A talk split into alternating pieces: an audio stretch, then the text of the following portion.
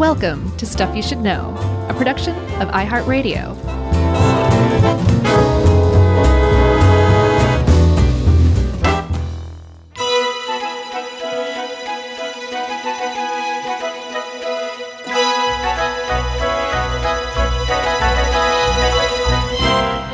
Hey, sorry, ho, and welcome to the podcast. I'm Josh. There's Chuck. Jerry's here too. All the little elves are around us, watching us adoringly, waiting for us to begin this 2023 holiday special episode of Stuff You Should Know. Hooray! Hooray, Chuck, indeed. It's our Christmas episode. Yeah, our ad free Christmas episode, right? Yes, It better be. for sure. We'll find out after we publish. Oh, goodness. Uh, boy, I, I mean, did we even order these? Should we just freewheel it? Oh gosh, we're getting to it already? Okay, I wanted to kind of meander for a little bit, but sure. No, we can meander. What do you want to chat about? Uh, I don't know. How's the family? Uh, they're doing great. You know, this is actually a. I don't want to say too much, but let me just say that Oh, this is a. Uh, it was a turning point for my daughter this year at Christmas. A, a very big revelation. oh. And that- my. Oh, that's all I'm going to say. okay. I always wondered when it was going to happen, Uh huh. And it happened. Yeah. Is everything okay? I'm fine. Actually, Emily was a little more upset than I was. Yeah.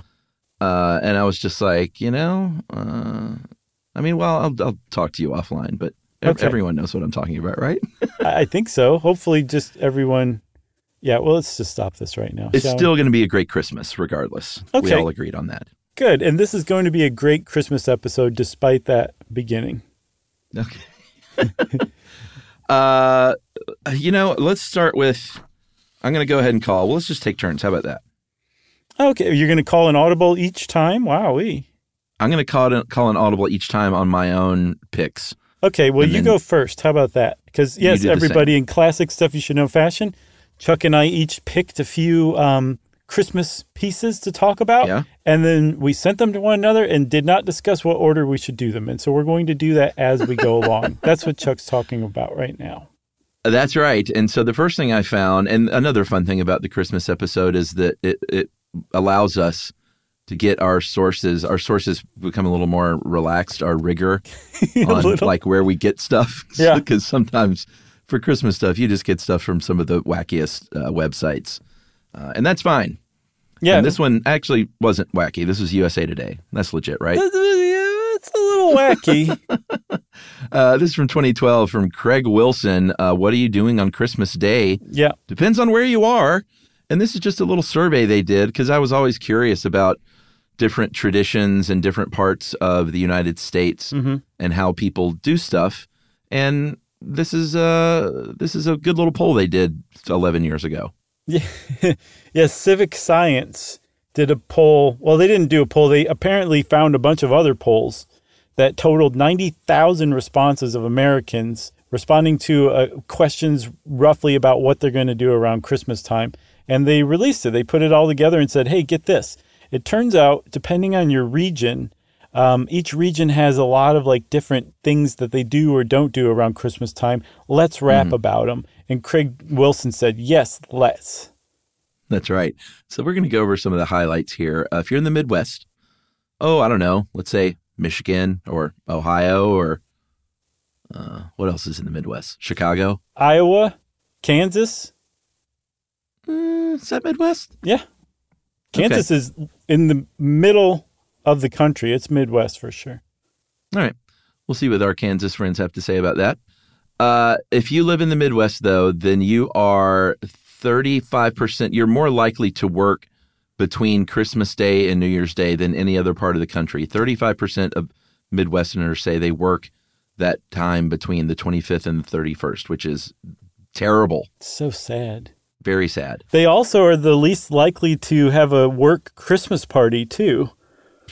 I mean, that? yeah, I don't know what's going on up there, but they um, when they do go to a party, they go to the big ones. F- uh, almost half of Midwesterners who responded said that they're going to go to a Christmas party that has ten or more people. Not bad. Uh, and as far as gifts on Christmas Eve, uh, we always waited till Christmas Day, but Emily, uh, when she was a kid, opened some on Christmas Eve. and it may be a Midwest thing because 20 they're 25% more likely than the national average to open at least some of the gifts on Christmas Eve. We did not when I was a kid. That was That's right, verboten. Ohio. Yeah, for sure. Yeah. That's where I grew up. That's where the Christmas gifts were open was in Ohio, and we did not do that on Christmas Eve. What about the Northeast? The Northeast, including um, Wyoming and Maine, they apparently party all the time. Um, 39% of people eat Christmas dinner at a friend or family member's house. They're 30% more likely than anyone else in, in or any other region in the country to go to a Christmas Eve party. Yeah. 40% more holiday parties than people from the South or the West. So they like to, to tie one on. Yeah, they like to tie one on, and they also get their shopping done early, uh, or at least some of them do. 34% said they have finished their gift buying, or at least most of it, 10 days uh, by the 15th, I guess, of December, which is pretty good. Yeah, and then here in the South, um, people in the South are most likely to host a Christmas dinner themselves, but it's usually for fewer than 10 people. And they like to take car trips if they're going more than 100 miles away for Christmas. Um, but also, people in the South, and I can attest to this, don't work during Christmas and New Year. Like everything's basically shut down. Yeah, 29%, I think, work. Uh, and I guess they, they just sort of have to. Uh, although it's probably the same for the Midwesterners. I don't know if they're volunteering to work. Mm, I don't know. Midwesterners are odd folk. Uh, Christmas parties are big, though. 64% of Southerners will go to an office party. Which means Uh, something, they're- Chuck. That means you are not at work, but you go to work for the party. That's what happens in the South. That's what we always did. Yeah, I know. Apparently, it's a Southern thing. Uh, well, actually, that's not true because they don't work between Christmas and New Year's. You're going to have your office party before Christmas. Oh, yeah, that's right. I just outed us as not working long before Christmas. Oh, everyone knows. We like to brag about our, our month off. It's great. uh, but 29%, uh, they're a little lazier with the gift buying. Only 29% had completed their shopping 10 days before the holiday. and what about Westerners? Well, out west, uh, you're going to get people that are uh, maybe a little more transient. Uh, they're more than twice as likely to travel more than 100 miles. Uh, and they also are uh, more likely to, twice as likely to get Christmas dinner at a restaurant or a club or something instead of at someone's house. Yes, and uh, I think 38% of them um, go to see a movie in the theaters. So when you hear about Yeah. people going to see a movie on uh, Christmas Day, they're talking about California. That's All right, where are we headed next, my friend? Oh, geez, it's my turn again, uh, or already, I guess. Um, Mm-hmm. let's talk about Darlene Love, Chuck. Oh, treasure. But first, let's do a little interstitial Christmas music. I love that part.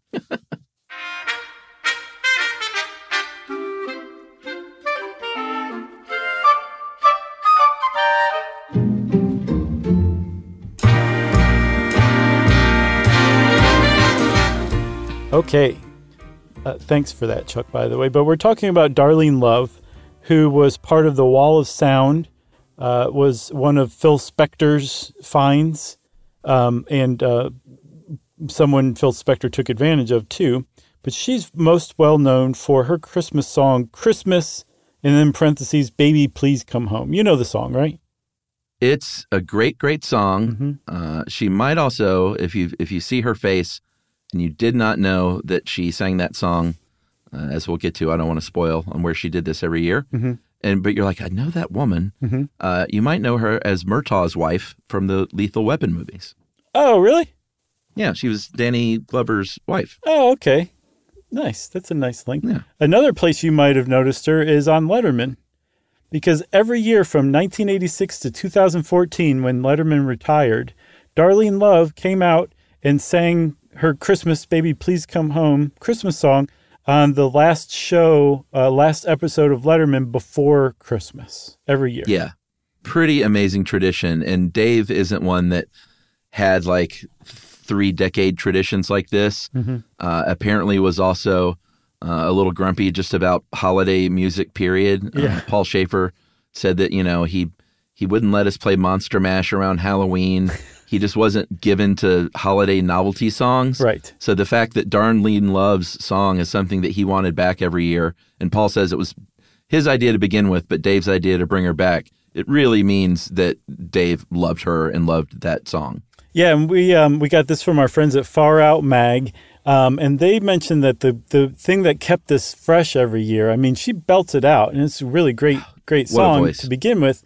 So she gave it her best every year, but something that kind of kept it fresh over those basically thirty years, twenty eight years, was that the CBS orchestra saxophonist Bruce Kapler, who was in Paul Shaffer's band, um, when that saxophone solo kicks off, he would come on stage in all sorts of different hilarious ways that just like tore the roof off the studio. Yeah, it was always fun. I always loved like kind of waiting to see how he was going to make his entrance every Right, year. Right. Uh, I mean, it started out fairly low key, and then it kind of grew into something um, with that huge. I don't know if that's a an actual bass saxophone or just a baritone, but it's one of the those gigantic saxophones. And he would come flying in on wire or be in a snow globe and stuff like that, and it was always just a, a lot of fun. The whole segment is always great. He he st- he came out of a present once, a giant present. Came in on a sleigh, stepped out of a fireplace. Like it was it was really great. Everybody loved it. And apparently, Yeah. this happened every year except for the writer's strike in 2007. Um, and then when Letterman retired in 2014, Darlene Love took um, this tradition over to The View, of all places. I'm not sure why, I couldn't find why. But now you can find her singing the song on The View right around Christmas time every year. I'm sure it's because of you called her up, Probably. said, "We'll pay you money." for for sure yeah we really like this song um there's a bunch of supercuts too on youtube if you want to see it that just do a really good job of editing together her letterman performances over the years it's fun especially to see bruce kapler coming in all the different ways Yeah, those are great. Um, the the writer's strike year was is a little bit of a bummer because I think it was just like three days after Christmas that year is when Dave struck his own independent deal with uh, the union to bring the show back. Mhm. So it was he was three days late, basically, from being able to to not have that streak interrupted. Unfortunately, yeah and she's she's like i could do a belated version he's like no not this year all right, cue the music. Magical elves. i'm so happy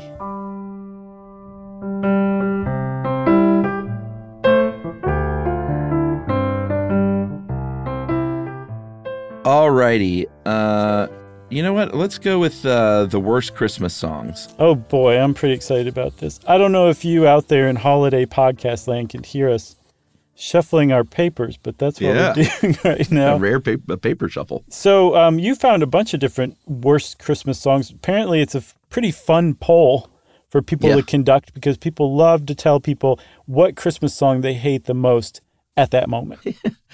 Yeah, I mean, we could have included a hundred polls uh, because there are that many or more, but we just kind of picked through. I kind of went by year, uh, recent years.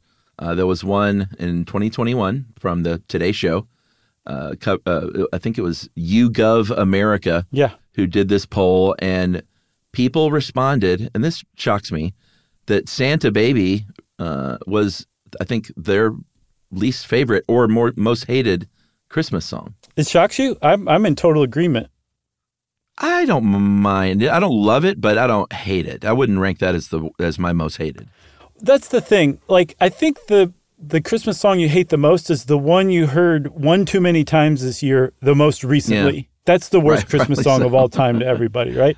But I think the, Yeah, the problem with that song that people have, if I'm projecting, it's like it's a sultry song about Santa. It's just odd. It goes against everything we know about Santa Claus, and I don't like it. It's not a good song. It's not great. No, no, no. I guess I'm with you. I just don't know if that would be my, my most hated. Um, we went to hollandsentinel.com Mm-hmm. because we had to get a poll out of West Michigan. And uh, there's a something called Local Spins in Grand Rapids, and they did a survey in 2020. And this time, and this one really upsets me 'cause I know you don't like it, but I love it. I like Uh, it. Paul McCart. Oh, I thought you didn't like it. Paul McCartney's 79 uh, Wonderful Christmas Time. If I said I didn't like it before, that means that that was the one I had That heard year? one too many times most recently. Because I do like that song in general.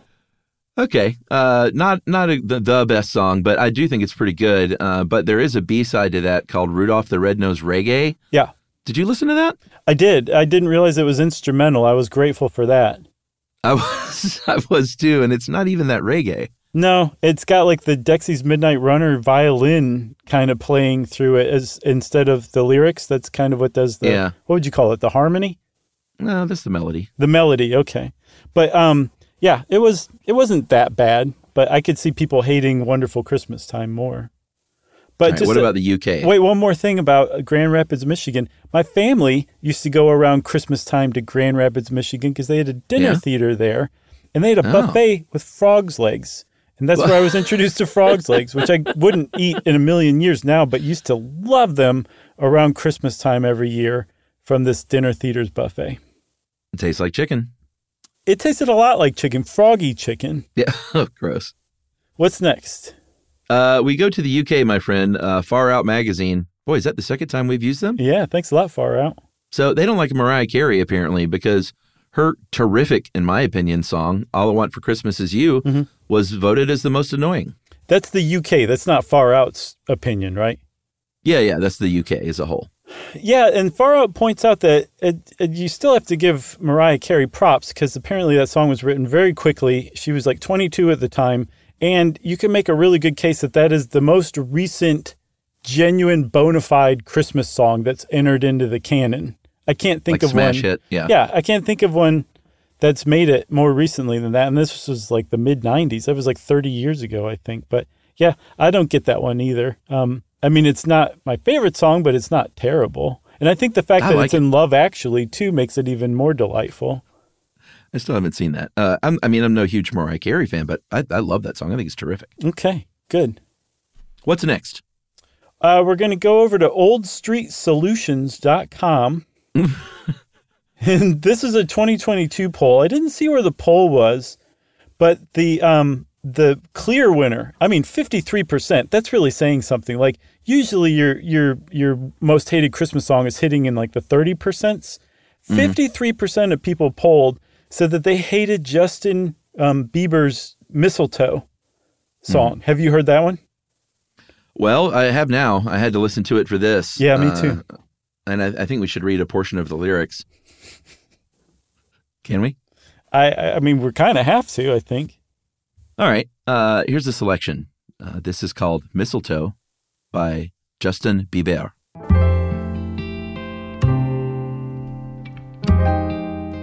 Everyone's gathering around the fire, chestnuts roasting like a hot July. I should be chillin' with my folks, I know, but I'm a bee under the mistletoe. uh, word on the street Santa's coming tonight, reindeers flying through the sky so high. I should be making a list, I know, but I'm a bee under the mistletoe with you, Shawty, with you, with you, Shawty, with you. You're not going to do That's the as rest? far as I can go. Okay. Well, I, mean, I think you know the rest. so yeah, and the whole thing is set to this super lame Jack Johnson acoustic guitar beat. It's it's a really bad song. Like it's a It's bad song. Even as far as Christmas songs go, it's just a genuinely bad song. And I think um, Christopher Dunford from Old Street Solutions points out like, yeah, people like to hate on Justin Bieber, but that this song is like objectively a bad song. So Right. it it definitely does deserve that fifty three percent of votes. I think anyone Yeah. who's heard it would agree with that. Uh, and this last bit we're going to include is not a poll, uh, but Rolling Stone magazine put out their very snotty top 20 worst Christmas songs list. Yeah.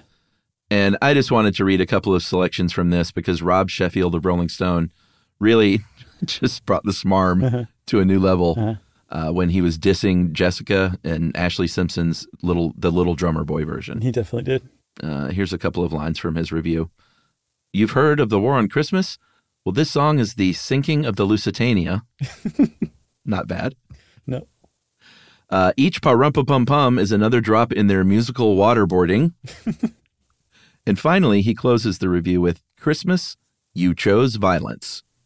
Did you listen to this one? I did. It's it's not bad, but it's also not good at all.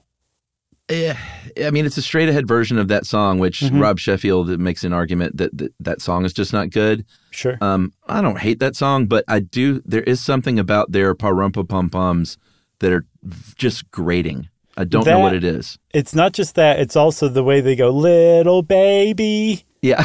It's pretty bad too. If you if you're listening, if you're not listening to the song, you just it would come and go without you paying attention or noticing. Yeah. But if you focus in on that song and the singing they're doing, it, it is Uh-huh. not a great song at all for sure. yeah, there's some enunciation problems, I think. Yeah, I think it's surprising that he chose that as the number one out of all the songs. I mean, again, we're talking Justin Bieber put mistletoe out there, and this is not Yeah. worse than mistletoe. But um, Yeah. yeah. it's not good. What, what's your uh, what's your favorite going the other direction? What's your favorite of all time, or right now, I should say? I haven't got a ton. I mean, we've talked about this over the years here and there, and I think I mentioned Tom Petty's song I love. I really love Elton John's uh, Step Into Christmas. I love the Wham song. Oh, it's a great one. Uh, I like a lot of the waitresses. I love that song. hmm Uh, there's a there's a bunch of them. I like Christmas music a lot. Uh, Emily loves it and tries to start playing it the day after Thanksgiving, but I, right. I try and make her wait till December first at least. hmm And then I have a hard house rule that it stops at midnight on December 25th. I'm sure I've asked you this before, um, but do you guys listen to instrumental Christmas music at all?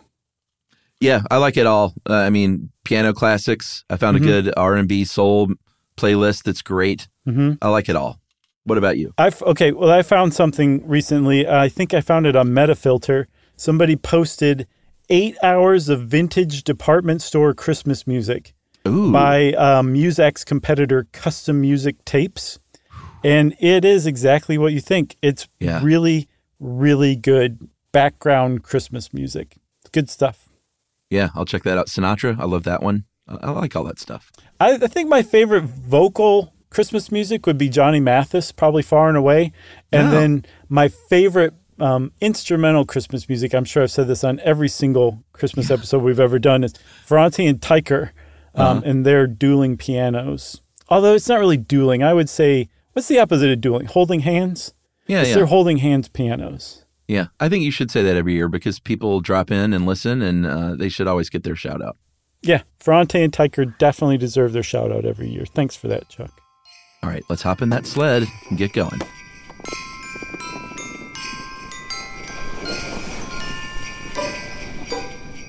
Okay, Chuck, I am up and I'm going to go with. Gosh, is it only my second pick so far? I think so. Well, let's have a nice little interlude in case everybody wants to start getting buzzed at this point. Oh, okay. Because we like to do a cocktail of some sort of Christmas drink uh, every year, and we blew through like all of the like famous ones pretty quickly. So we've had to really kind of start looking around. And this year we found what I think is a pretty good one uh, that I'd never heard before, and I think it's um, worth sharing. It's from our friends at Olive Magazine, and it's they call it a Christmas Negroni, and it sounds pretty boss. I'm all in on this. This sounds really good. Well, tell them about the spiced gin. Well, I mean, that's the key to this thing, I think, because otherwise you have a fairly traditional Negroni, but you have to spice that gin. Uh, my good friend Eddie, he hasn't done it with gin yet, but every year he makes um, his own little infused holiday boozes. Mhm. Uh, and it's a really nice treat, and he brings them around and uh, gives bottles out to people. But uh, I'm going to request gin from Eddie this year because this sounds great. Yeah, so for the Christmas Negroni from Olive Magazine, their spiced gin is 500 milliliters of gin. That's right between a half pint and a pint. So I guess three quarters of a uh, of a no. It's between. It's half of a liter. Now that I think about it, Well, it depends on how much gin, you, you know, how many of these drinks you want. You can get any kind of bottle of gin you want. for sure. So let's just say you take half a liter of gin, Okay. and you put two cinnamon sticks, two star anise, four cloves, four cardamom pod, pods crushed. That's very important. 2 bay leaves, fresh if you got them, and two strips of orange peel. And uh, if you've got some cheesecloth, uh, you might want to put everything in there. It'll probably make the whole thing a lot easier. But if not, don't sweat it. You can put it all in that gin in a big old mason jar, half liter mason jar, and uh, leave it for about two days, maybe less than two days, one to two. And uh, then you strain it out. And what you have there is your spiced gin. And like you said, that's kind of like the, the main ingredient of this, this Christmas Negroni.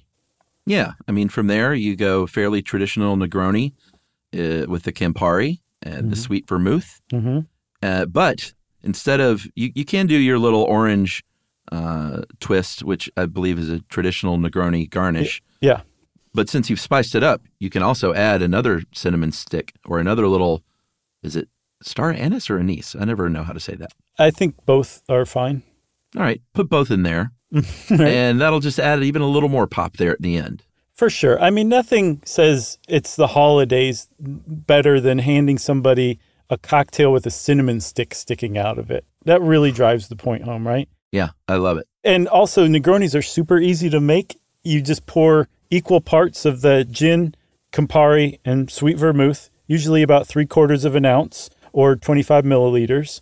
And you just pour that over ice in the glass, stir it up a little bit, and you've got a Negroni.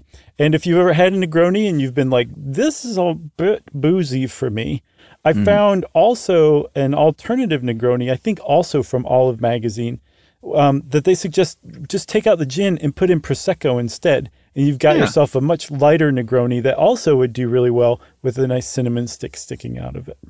Yeah, I've seen. Uh, I've had quite a few cocktails over the past year that have uh, prosecco or a white wine Mm-hmm. as the boozy ingredient to what would ordinarily be uh, just a cocktail, and Right. it's interesting. I like it.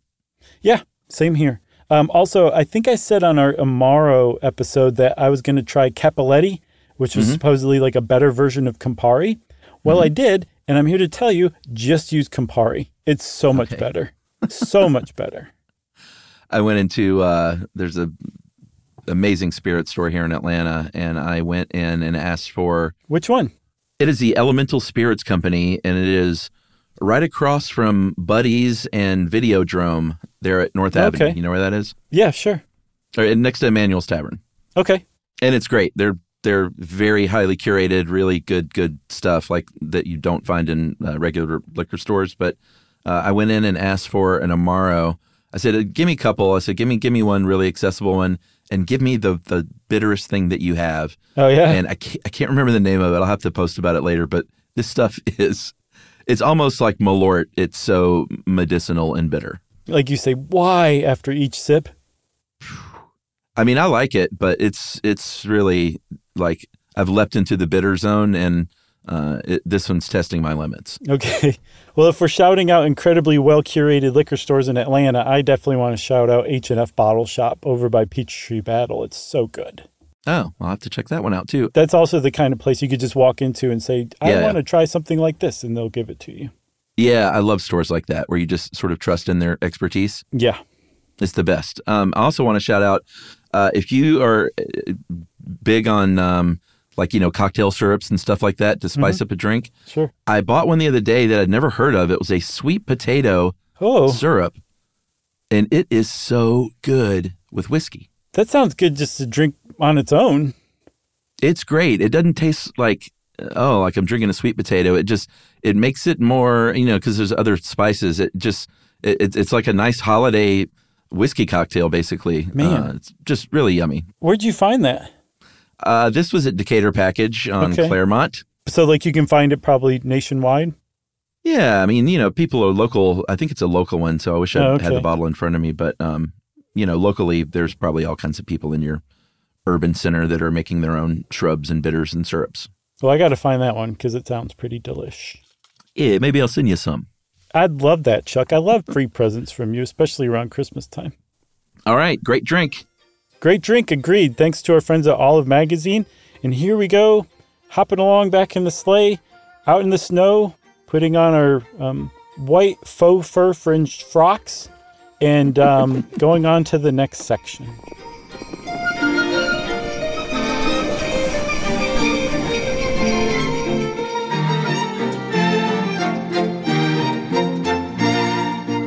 Uh, I guess we'll go with how to make your Christmas tree last longer. That was a good one.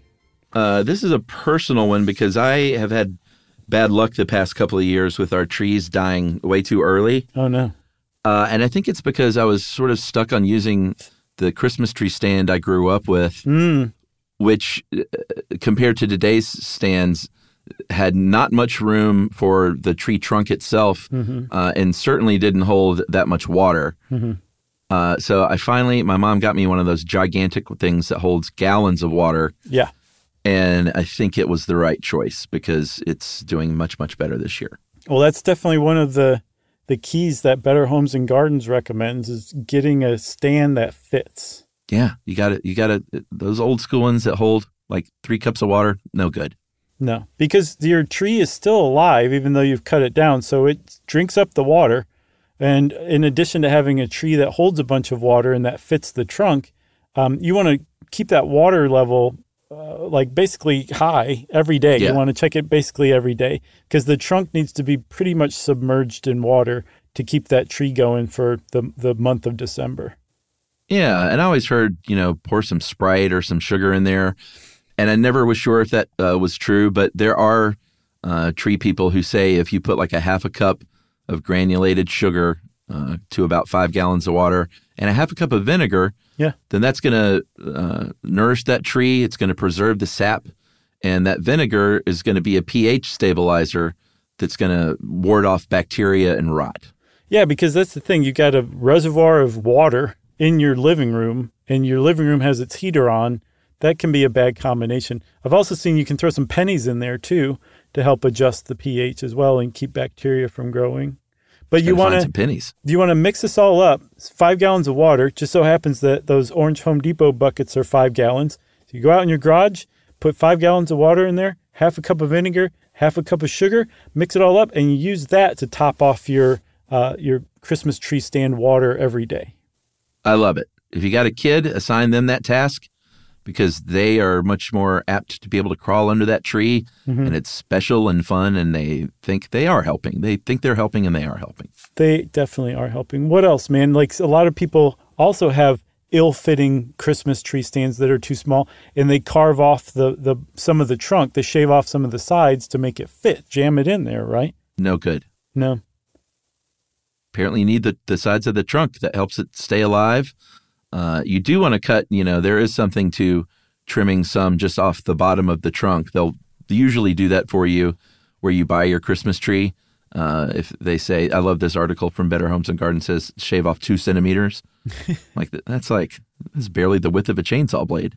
It's three quarters of an inch. I looked it up. Oh, okay. Well, I guess that's bigger than I thought. Yeah, no, I know. We're we're not super metric here, everybody in the United States. But you do want to cut a little bit off the trunk. Uh, not too much, but you know that that sap starts forming. It's like a scab almost. Right. uh, within hours of uh, cutting the tree down, it tries to form a scab, and that's going to seal it up on the bottom. So that's why they trim it up for you it uh, at the Christmas tree place because it's going to be much easier to suck water up. Yes, also this is a great excuse for you to buy a bow saw too and take that home and then you can cut the little two centimeters off the bottom of the trunk yourself so it'll be as fresh as possible. So the key is to trim some off the bottom, but not off the sides of the bottom of the trunk Right. because that bark is really good at sucking up water and you want to make sure this thing can take as much water as possible so that it stays fresh as long as possible. Yeah, and also be discerning when you go to pick out that tree to begin with. Uh, don't don't just fall for what looks the prettiest. You gotta you gotta feel those branches a little bit. If it's getting crispy at all in the lot, then you're in big trouble already.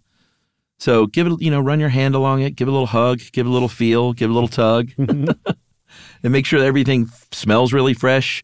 Uh, make sure that bark is uh, very smooth, and make sure that you know the branches themselves feel not breakable but pliable at that point. Exactly. Um, so, also, when you get it home, uh, drying out the tree is not good. You don't want to accelerate drying it out. It's already getting dried enough being indoors, out of the any humidity that might be around, and then near heat sources. Um, so you want to not not only just keep it topped up with water, you want to keep it away from heat as much as possible. And apparently, even going with LED lights will have a substantial effect on keeping the tree from drying out because they put out so much less heat than traditional incandescent lights do. Yeah, good idea. And most of them these days are LED, I think. And then, yeah, they're definitely easy to come by at least. And then, Chuck, afterward, after the holidays have gone, after the last ornament's put up and the last piece of tinsel that you're going to bother taking off has been taken off, even though there's a few strands left, what are you going to do with that tree to help your local wildlife? Well, uh, your township or your county probably has a recycling uh, situation going on. Uh, that is certainly a great way to dispose of your tree. But uh, you can also, if you live in a wooded area, you can you can just put lean that thing up against another tree in the woods, and that can become a little shelter or a home for wildlife. For sure. You, you don't even have to live in a wooded area. You can throw it in your backyard on its side. Yeah, And rabbits will be like, thank you very much. I appreciate it. or you can strip it. You can like trim off the branches and lay those down as as mulch at the base of garden plants and stuff like that. Yeah. Uh, or do what I do. I already gave myself away. Is that I, uh, my friends throw them all in the back of my pickup truck, and we let them dry to a crispy brown, then throw them on campfires for a quite a fireworks show. Very nice indeed. But do it safely. Oh, for sure. Uh, and make sure you haven't already invited the rabbits in to live there. You want to stomp the tree a few times on the ground to shake out any rabbits that might have taken up residence before you throw it on the campfire. That's right. Uh, okay. Well, I say it's time to move on. We got a couple left. Um, both of them are mine, it turns out. So I'm going to share one with you. Um, so you pick the last one, okay? Okay. Well, I guess I'd be picking the last one for you by picking the second to last. I was waiting for you to catch on there. But Chuck, let's uh, let's get back in our sleigh and go on to the next segment where we'll talk about an alternative Christmas movie.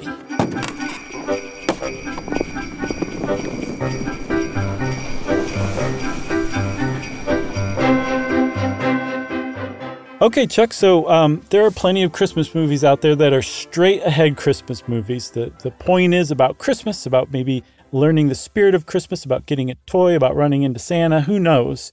But there's also alternative Christmas movies that take place around Christmas and just by proxy are technically Christmas movies.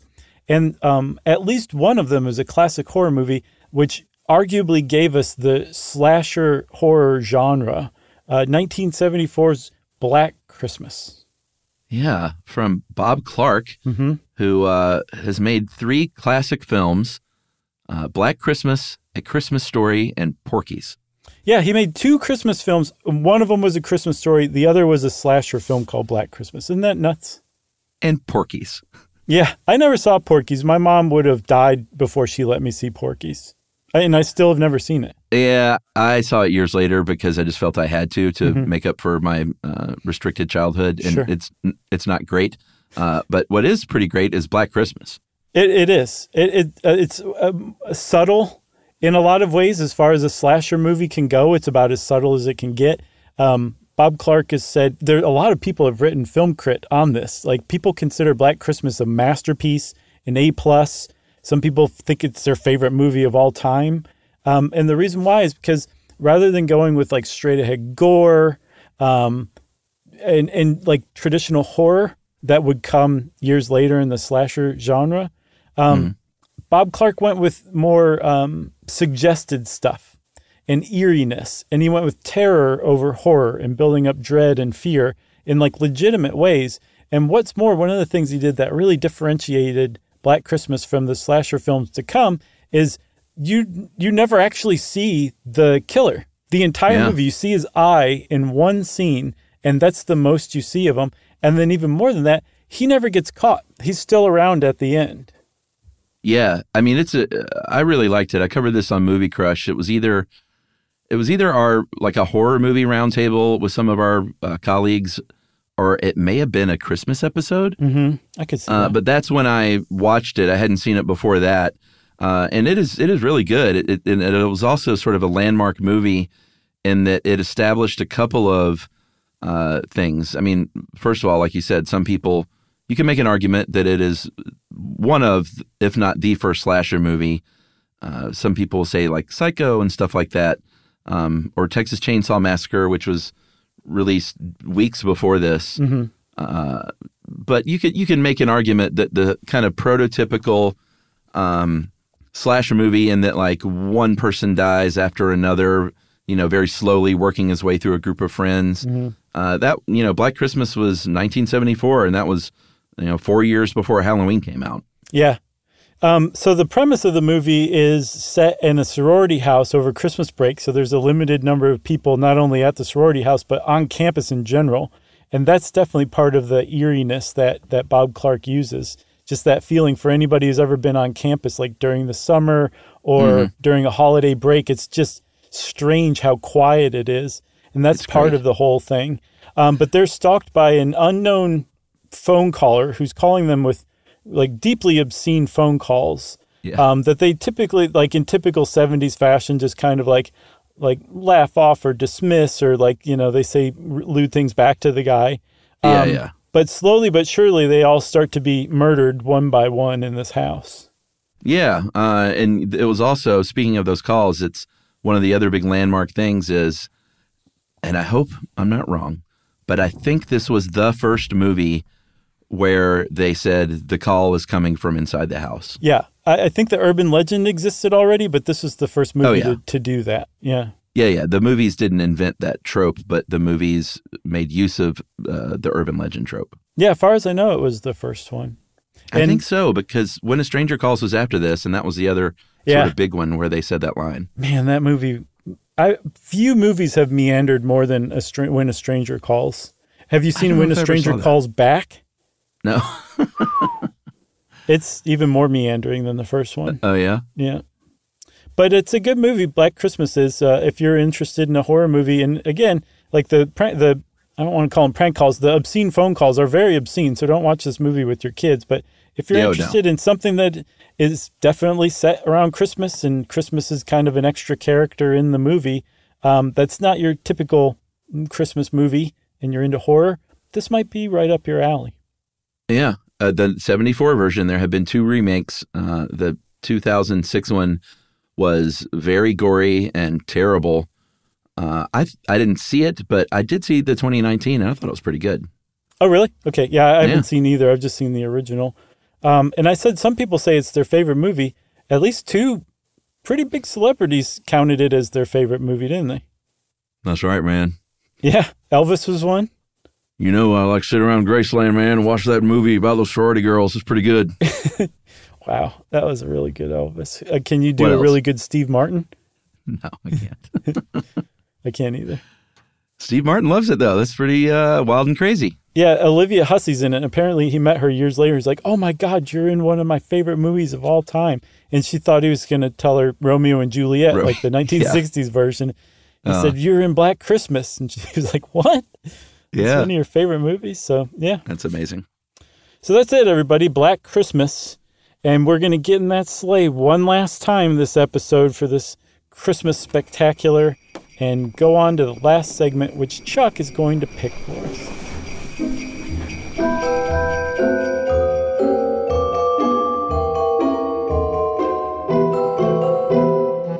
Hey, thanks for driving, by the way. I've had a couple of too many Negronis. That infused gin is hitting me hard, so thanks for taking the reins. That's all right. I don't mind being the DD sometimes. Next year, it's you though. Uh, yeah, you found this great thing uh, about Christmas card etiquette from the Maralee McKee Etiquette School. Mhm. And we may have talked about this before. I've never, we have never sent out a Christmas card as a family. I don't remember you saying that. Uh, yeah, we just we never we never did it. I don't know why. Uh, probably because we're lazy. Emily was always her very very busy during the holiday season with her business, For sure. busiest time of the year, and so that would have fallen to me. And I never have really had much of an interest in doing it myself. see. But I love getting them, and I'm one of those people that likes to display them. Okay. So um, if you ever decided to start sending Christmas cards after you hear this, Maralee McKee's Etiquette School's list of Christmas card etiquette, you will be well prepared for how hmm. to navigate the, the travails of Christmas card sending, Chuck. All right, get us going. When should we be sending these things? So you want to send a Christmas card technically for it to arrive by January 5th because you, you have until the end of the 12 days of Christmas for your Christmas card to arrive and the 12 day, days of Christmas start on Christmas and go till January 5th which is 3 Kings Day. That's the traditional way. Like if you were sending a card in 1903 that was your time limit. Now it's like much more abbreviated because people like you like to display Christmas cards. So you want to get them to people by, I think, December 5th, 15th, right? Yeah, if you're getting if you're purposefully sending your Christmas cards so they go out by January 4th everyone that gets that Christmas card will say, "Huh, a little late, huh?" kind of January 5th, you know. I mean, it's like literally the next year. Yeah, so that's sort of like you said, the the old school like by January fifth. Um, they also say sort of back in the day that uh, you didn't typically send them to your close friends and neighbors or colleagues that you will see Right. uh, over Christmas. It was sort of a way f- to say like, "Hi, I don't live near you, and we aren't in like regular touch. So here's our family." Um, but that certainly has gone away too, because you can send Christmas cards to anybody at any not at any time, but uh, if you send them in July, that would be really weird. but surprising. send them to anybody. You can send them to your next door neighbor, and it's not like they'll think like, "Well, that's weird. I see them every day." Yeah, Maralee McKee says these days it's not rude to give anyone who celebrates Christmas a Christmas card, even if you see that person regularly. And I would argue the people you see regularly are the ones you would most want to send a Christmas card to these days because everybody's so neurotic and insecure. I know I am. Uh, well, I mean, would this make you insecure? What if you get a Christmas card every year from us? Let's say we were sending them to uh, you and Momo and Yumi, and all of a sudden we didn't. I uh, okay. I'm just playing a part here because I actually wouldn't do this. I would come to you and say, "Hey, we didn't get a card this year. Is everything okay between us?" and what would you say in return, as far as Maralee McKee's etiquette school suggests? Well, I would say I could say a number of things, but one thing I could say is, well, you know what, my friend, uh, money's a little tighter this year. We had to cut down and send about half as many Christmas cards as usual. And I say, "Oh, okay. Ha- I was part of a, a huge culling of people. I can live with that." Exactly. That's supposedly the nice way if you want to drop someone from your list is to is to not just drop one person, but if you know, you're probably dropping a lot at once. Well, I think if you read between the lines, Maralee McKee's saying even if you're just dropping one person, tell them they Oh, were part them? of like half the list that you cut. So if somebody I tells you you were part of half the list, now that you hear that, you'll know that there's no telling whether you were half of the list or not. Yeah, kids, that's called a lie to spare someone's feelings, and that can be okay. That's right. So if you want to cut somebody from your Christmas card list, how do you go about cutting them, Chuck? Like what what decisions do you need to make? Well, uh, I mean, I guess you wouldn't put their name on an envelope. Okay, how would you decide? I think is what I'm trying to say more specifically. Well, I mean, uh, I wouldn't do that to any senior member of your extended network uh, because oftentimes um, our our older friends may be a little lonelier, and this card might really be a big deal for them. Yeah, Maralee McKee makes a really great point that the um, some of your older adult friends or family members probably aren't on social media, or there's a good chance they're not. So Yeah. getting a Christmas card in the mail is a big deal to them. Yeah. and they're probably don't have they probably don't have email, so they're not going to get an e card. So not only do you want to keep the older people on your list, you also want to add in their Christmas card like an extra special note, maybe a, a Christmas drawing from your kid, um, because it, it is going to mean a lot more to them than your, you know, forty year old go go go single childless executive brother is going to it's going to mean to him. uh, you maybe you know maybe if someone doesn't send you a Christmas card, uh, and not as a, like a revenge, but if you're just looking to cut back on the number, uh, it- maybe you don't want to do it to the people who like every single year they send you one. but you could do it as revenge too. I mean that works. Well, sure, I guess there are no rules. Uh, yeah. So I mean, that's there's there's some. uh, If somebody stops, or if you sent somebody a card also, and they don't send you a card in return for two years in a row, they're off. They're done Dead to you. for sure. You don't even talk to them when you see them during the rest of the year. Yeah. Because that's the thing that people don't realize is when you take someone off your Christmas card list, you're not allowed to talk to them any longer. So really, you need Yeah. to decide pretty, pretty. Um, you really need to give it some thought. I guess is what I'm saying. Do you want this person out of your life forever? Yeah, absolutely.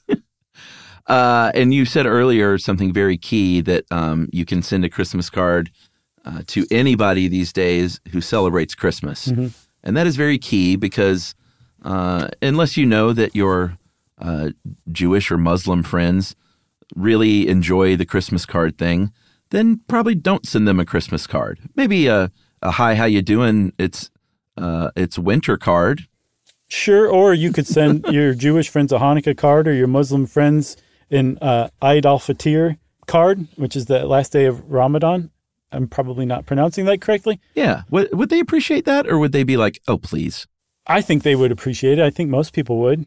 Um, maybe your so. your cynical Jewish friends or your cynical Muslim friends might might be like, "Oh, please," but I think for the most part, people be like, "Wow, that was really thoughtful." Yeah. Or maybe they think you're, or like just, oh, I see what Chuck's doing here. Right? He's he's buttering me up to hit me up for Yeah. money in June. Something's going on. Yeah, something's coming. So that's it for Christmas cards. And geez, Chuck, I mean, that's it for the whole holiday episode, isn't it? I'm starting to talk slowly because I don't want it to end. I know, and you know what? I am a little worried about next year because the uh, the Christmas reservoir is genuinely getting thin.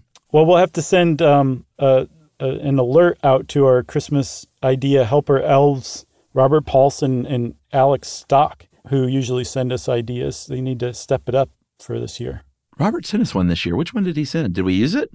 I didn't see one from him, no. Oh, I may have used it. Oh, Let me look while you wind things down with glad tidings. Oh, okay.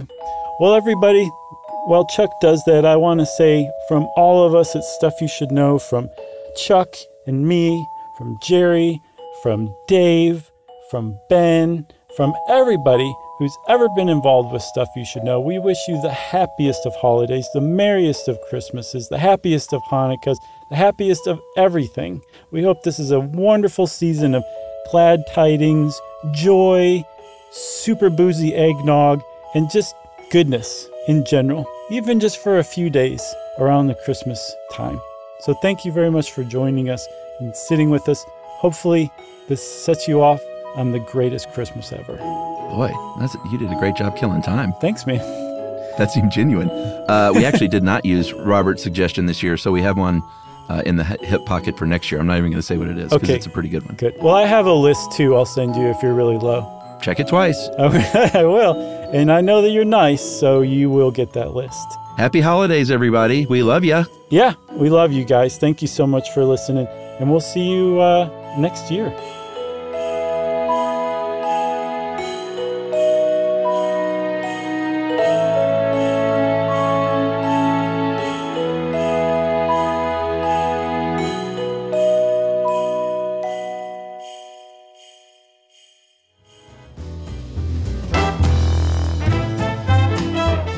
Should Know is a production of iHeartRadio. For more podcasts from iHeartRadio, visit the iHeartRadio app, Apple Podcasts, or wherever you listen to your favorite shows.